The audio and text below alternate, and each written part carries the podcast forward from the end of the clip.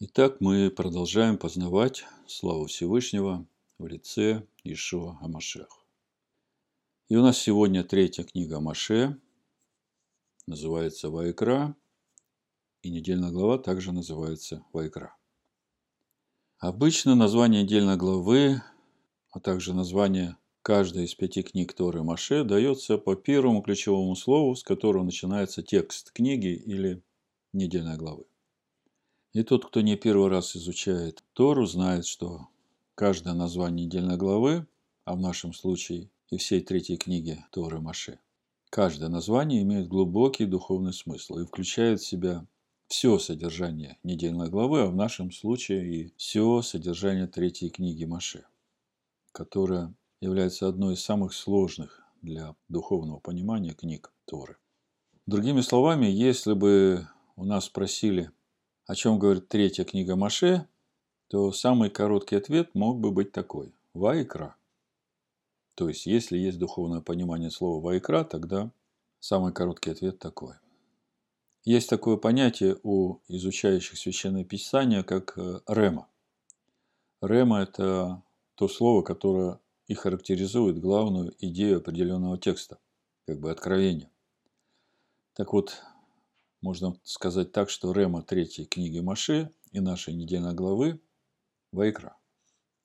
Поэтому, если мы будем понимать духовный смысл слова Вайкра, то тогда мы будем понимать и то, о чем говорит и наша недельная глава, и в нашем случае и вся третья книга Маше. Согласитесь, всем изучающим Тору Маше очень важно понимать главное содержание этой книги, поскольку она относится напрямую ко всем нам, которые стали на путь устроения из себя дома духовного, священства святого, как говорит апостол Петр. Поэтому давайте прочитаем первый стих нашей недельной главы, которым начинается третья книга Маше. И для начала поговорим о духовном смысле слова «вайкра». Прочитаю на иврите, а потом разберем пословно, о чем здесь идет речь. «Вайкра эль Маше, Вайдабер Аданай Элав, Меохель Маэд Лемор. Ну, в синодальном переводе написано так. «И возвал Господь к Моисею и сказал ему из скини собрания, говоря». Казалось бы, переводчик передал нам простой смысл текста, но уже здесь есть искажение самого текста оригинала. Пословный перевод звучит так. Вайкра эль Маше – что значит «вайкра к Маше».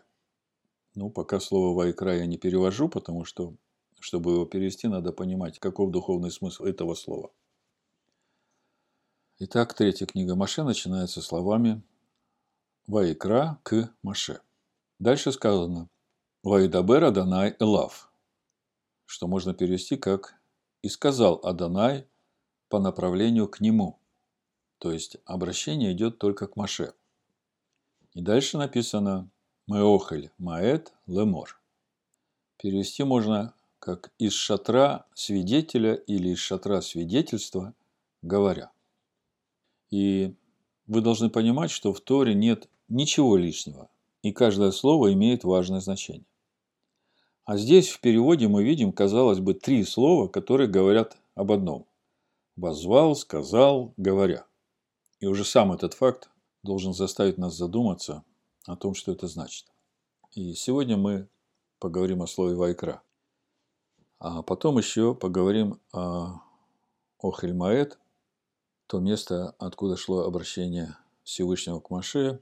И это нам поможет увидеть э, духовную глубину всей третьей книги Маше. Итак, слово «вайкра» состоит из союза «и» и глагола «кара», Ударение на последнем слоге. Кора. Союз И связывает нас непосредственно с окончанием второй книги Маше, Шмот, которая заканчивается тем, что Маше собрал Мигдаш от слова Кадеш, святое, и слава Всевышнего наполнила это святое место. И мы знаем, что слава Всевышнего – это и есть образ Всевышнего в этом мире, которым является Ишуа Машиах. И облако покрыло Мешкан и Маше не мог туда войти, как написано. Книга Шмот, 40 глава, 34-35 стих. «И покрыло облако скинию собрания». В Торе написано «Охель Маэд». «И слава Аданая наполнила скинию». Здесь стоит слово «мешкан», то есть место обитания. «И слава Аданая наполнила мешкан», место обитания для Всевышнего. И не мог Маше войти в Охель Маэд, потому что осеняло ее облако, и слава Даная наполняла мешкан. Другими словами, слава Всевышнего наполнила мешкан, Маше может туда войти. И вот третья книга Маше и наша недельная глава начинается с обращения привечного к Маше из Охель Маэд. И союз И связывает то, что было написано в конце книги Шмот, с началом книги Вайкра. То есть там Маше не мог войти, и наша недельная глава начинается с того, что Всевышний обращается к Маше. Ну и из этого мы делаем вывод, что Маше не мог ходить ко Всевышнему без приглашения. И на прошлой неделе, когда мы разбирали эту недельную главу, мы смотрели, как написано в 24 главе книги Шмот, и мы видели, что тоже там Маше поднялся на гору, слава Аданая спустилась на гору, облако покрыло гору, и Маше там пребывал шесть дней, а потом Всевышний обращается к Маше и говорит, взойди на гору.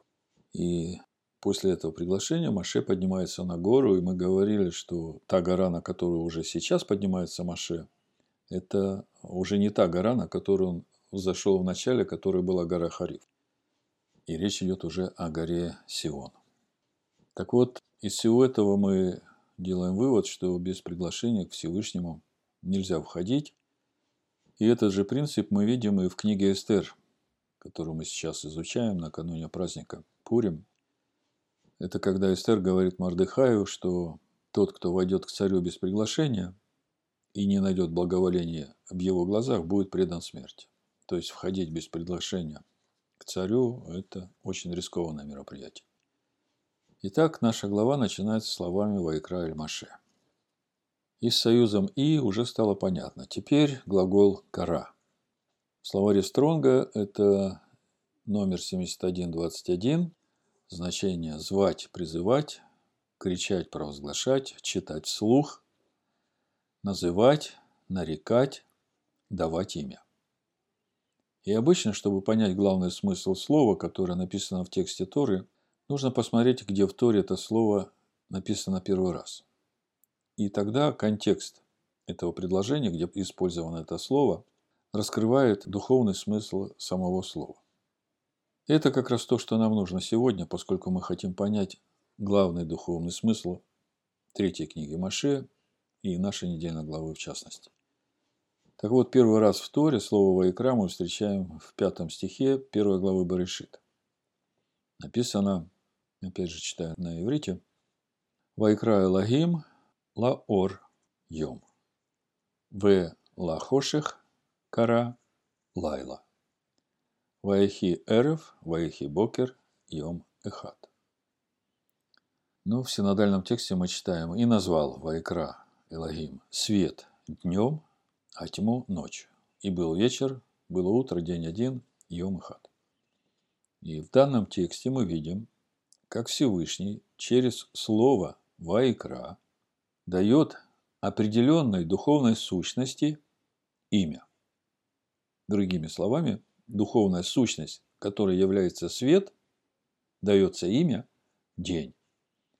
А духовная сущность, которая является тьма, дается имя – ночь. И вот этот вот процесс называется ва-икра.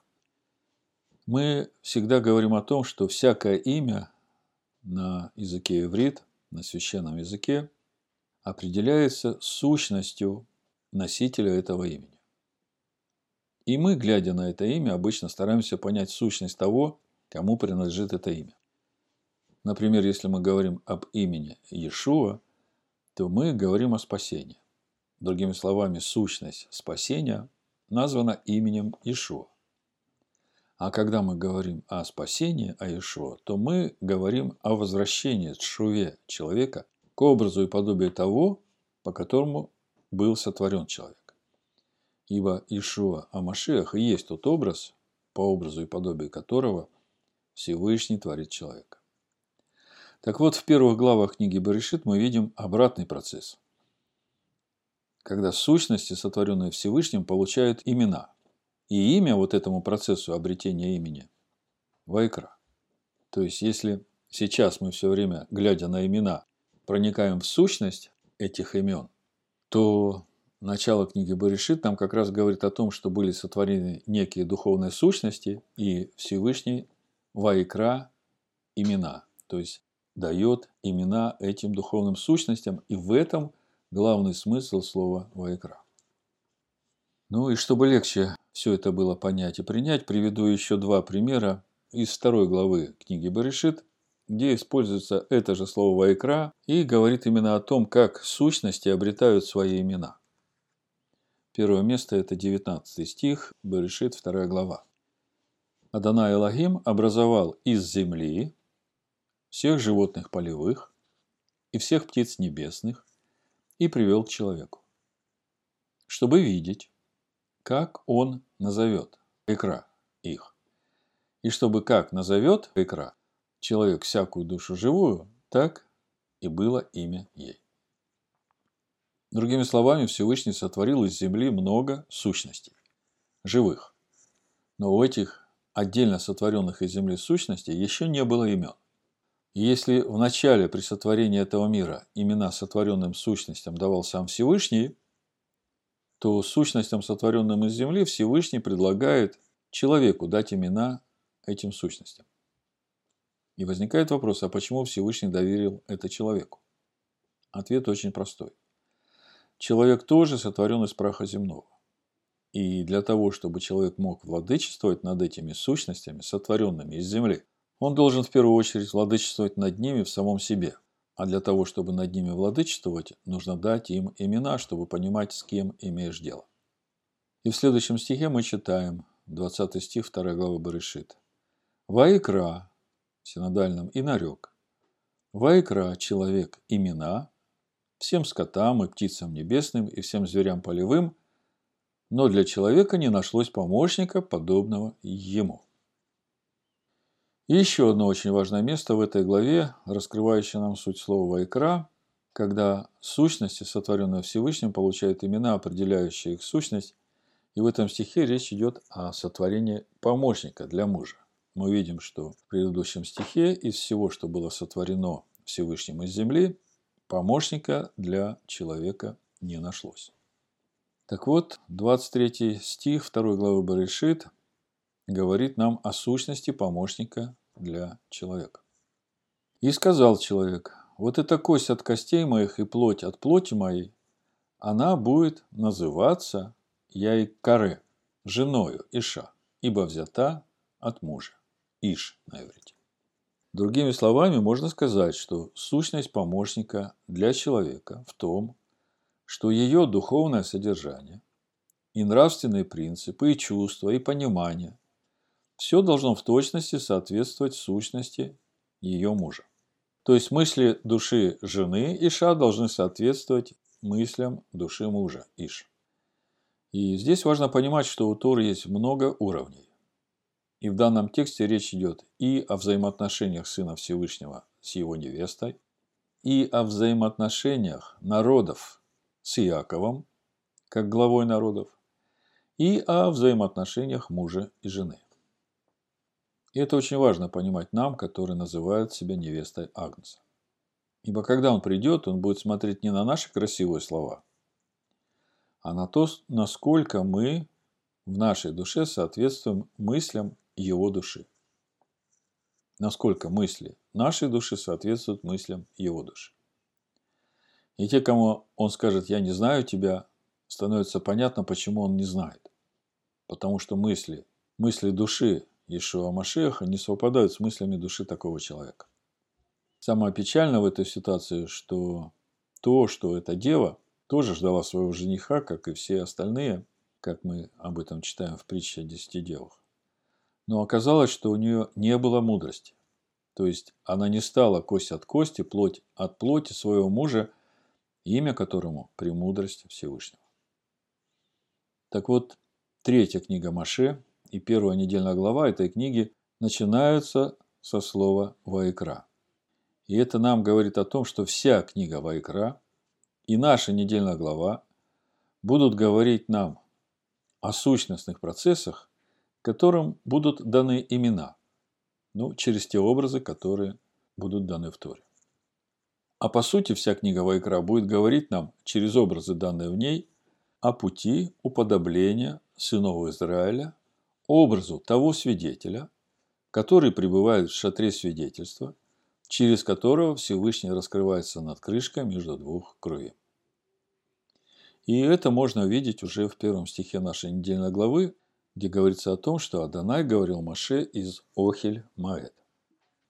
И вот сейчас самое время нам разобраться с сутью Охель Маэд, из которого говорит Всевышний, как написано, «Ваикра эль Маше, Вайдабер Адонай Элав, Меохель Маэд Лемор». Слово «охель» – шатер, скиния, палатка, покров – это по стронгу 168. А вот слово «маэт» по стронгу 41.50 переводится как «назначенное время», «назначенный срок», «определенная пора». Мы все знаем слово «маэдим», которым названы праздники Адоная. Так вот, э, слово «маэдим» происходит от этого же слова «маэт» и означает времена свидетельства. И вот приближается праздник Песах, где мы должны будем дать Всевышнему свидетельство готовности выходить из той тесноты, которую он нам сейчас показывает. И, по сути, праздник Пурим, который мы будем праздновать на следующей неделе, как раз и помогает нам увидеть эту тесноту в нас невооруженным глазом. Еще значение слова «маэт» – назначенное собрание или встреча, назначенное место, место встречи, назначенный сигнал или знак. Самое важное в слове «маэт» это то, что оно образовано от корня «эд» – свидетель. И Всевышний говорит нам через пророка Ишаягу о том, что его главный свидетель – это Амашиах, Сын Всевышнего, и также его народ, то есть те, кто носят в себе свидетеля Всевышнего.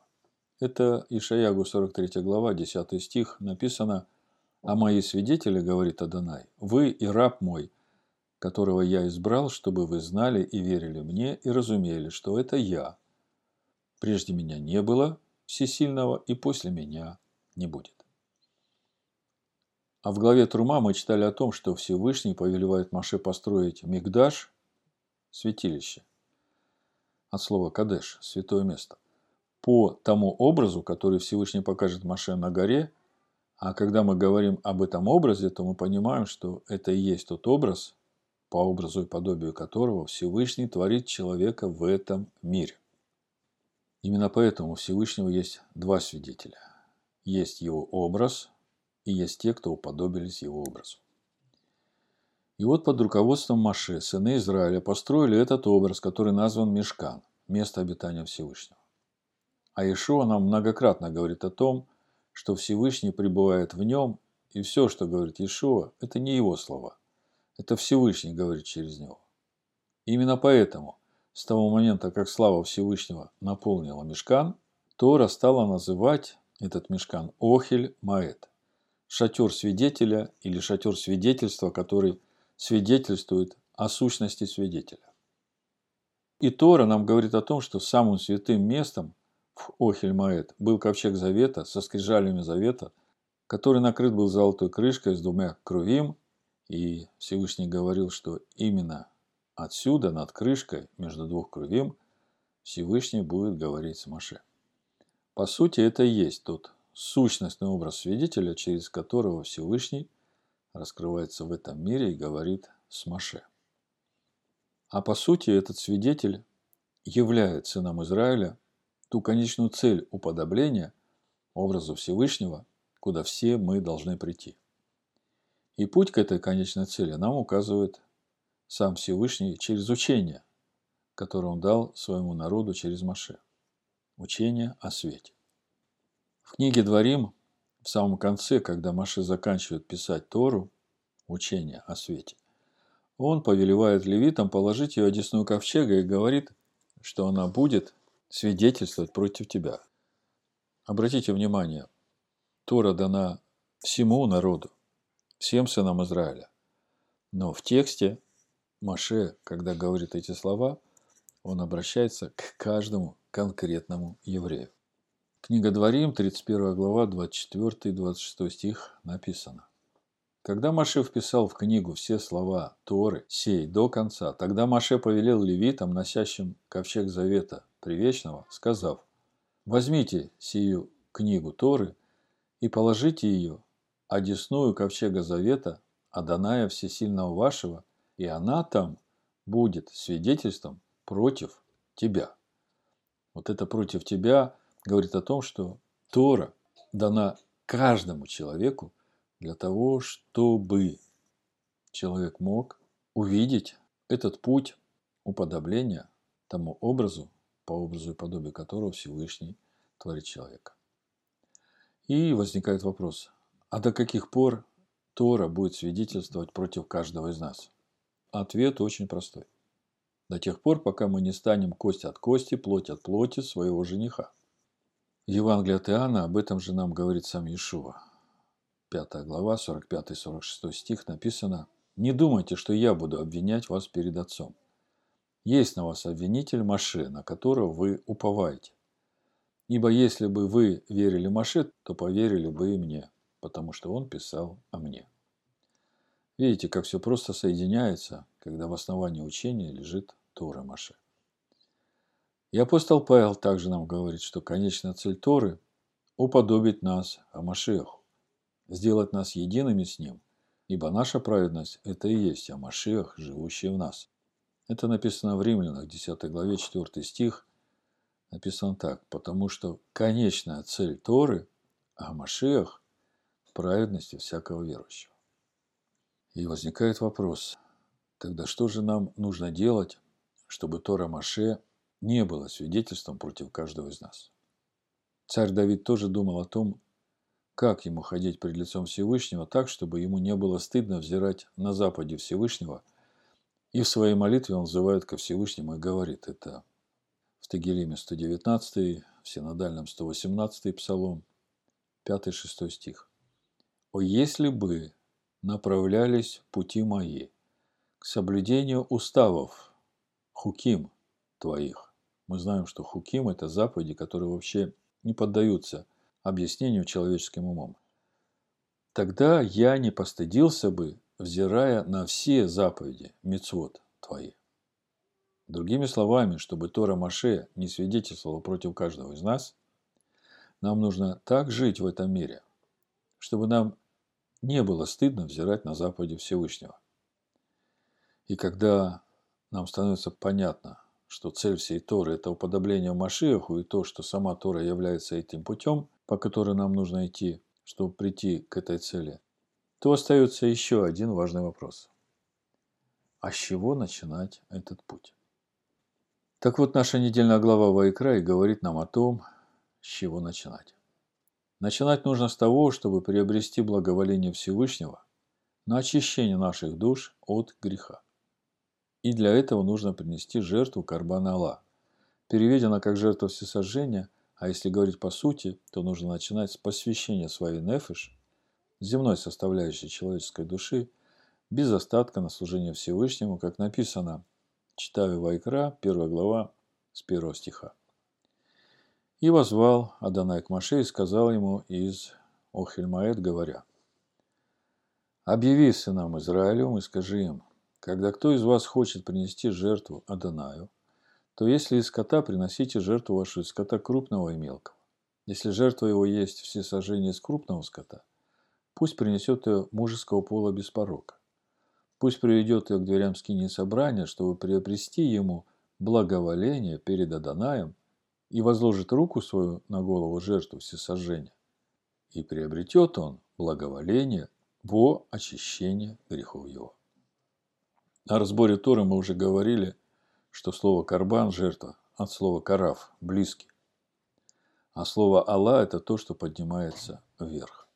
То есть вся жертва всесожжения – она говорит о пути приближения души человека ко Всевышнему, уподобления Ему, и начинается это с полного посвящения души человека на служение Всевышнему. И еще очень важно отметить, что Тора обращается к Адаму то есть э, каждому человеку, который живет в этом мире. Там, где в синодальном переводе написано, когда кто из вас хочет принести жертву Адонаю, в Торе написано, если Адам захочет принести жертву Адонаю. И это говорит о том, что этот путь приближения ко Всевышнему открыт для каждого человека, живущего в этом мире, если только он пожелает. Свобода выбора дана. Так вот, первый шаг на пути нашего уподобления образу Всевышнего начинается именно с Карбан Аллах посвящение души, нефеш, человека, на служение Всевышнему. И это есть то доверие Всевышнему, которое было вменено Аврааму в праведность. А второй шаг на этом пути – это уже внутренний процесс обновления содержания мыслей души человека, который происходит через принесение Всевышнему хлебной жертвы. Об этом мы читаем во второй главе книги Вайкра в первом стихе. Написано «Если какая душа, нефиш, Торе так написано, хочет принести привечному жертву приношения хлебного, пусть принесет пшеничной муки и вольет на нее елея и положит на нее ливана. И мудрецы обращают внимание именно на тот факт, что если в отношении жертвы всесожжения обращение было к Адаму, то есть к конкретному человеку, к каждому отдельному, то в отношении хлебной жертвы обращение идет к нефиш, то есть к земной составляющей души человека – и те, кто изучают Брит Хадаша, знают, что суть принесения хлебной жертвы именно в познании этой душой Слова Всевышнего, который есть хлеб, сходящий с небес, как написано у Петра. Это 1 Петра, 2 глава, 4-5 стих написано «Приступая к нему, камню живому, человеками отверженному, но Богом избранному, драгоценному, и сами, как живые камни, устрояйте из себя дом духовный, священство святое – чтобы приносить духовные жертвы, благоприятные Всевышнему, Иешуа Амашех. Жертвы Всевышнему Иешуа Амашехом как раз и свидетельствуют об уподоблении души человека образу Всевышнего, по которому он творит человека. И понятно, что на этом пути уподобления образу Всевышнего будут ошибки, падения. И поэтому дальше наша глава подробно говорит о том, как человеку примиряться со Всевышним, если он на этом пути согрешает или падает. И при этом мы должны понимать, что даже несмотря на то, что у нас есть совершенная жертва, тем не менее уставы, которые дает нам Тора об очищении от греха, никто не отменяет. Поэтому для всех нас очень важно, чтобы наши пути направлялись к соблюдению устава Всевышнего, как об этом молится царь Давид. О, если бы направлялись пути мои к соблюдению уставов хуким твоих, тогда я не постыдился бы, взирая на все заповеди твои. Да будет так. В имени Шомашеха. Аминь.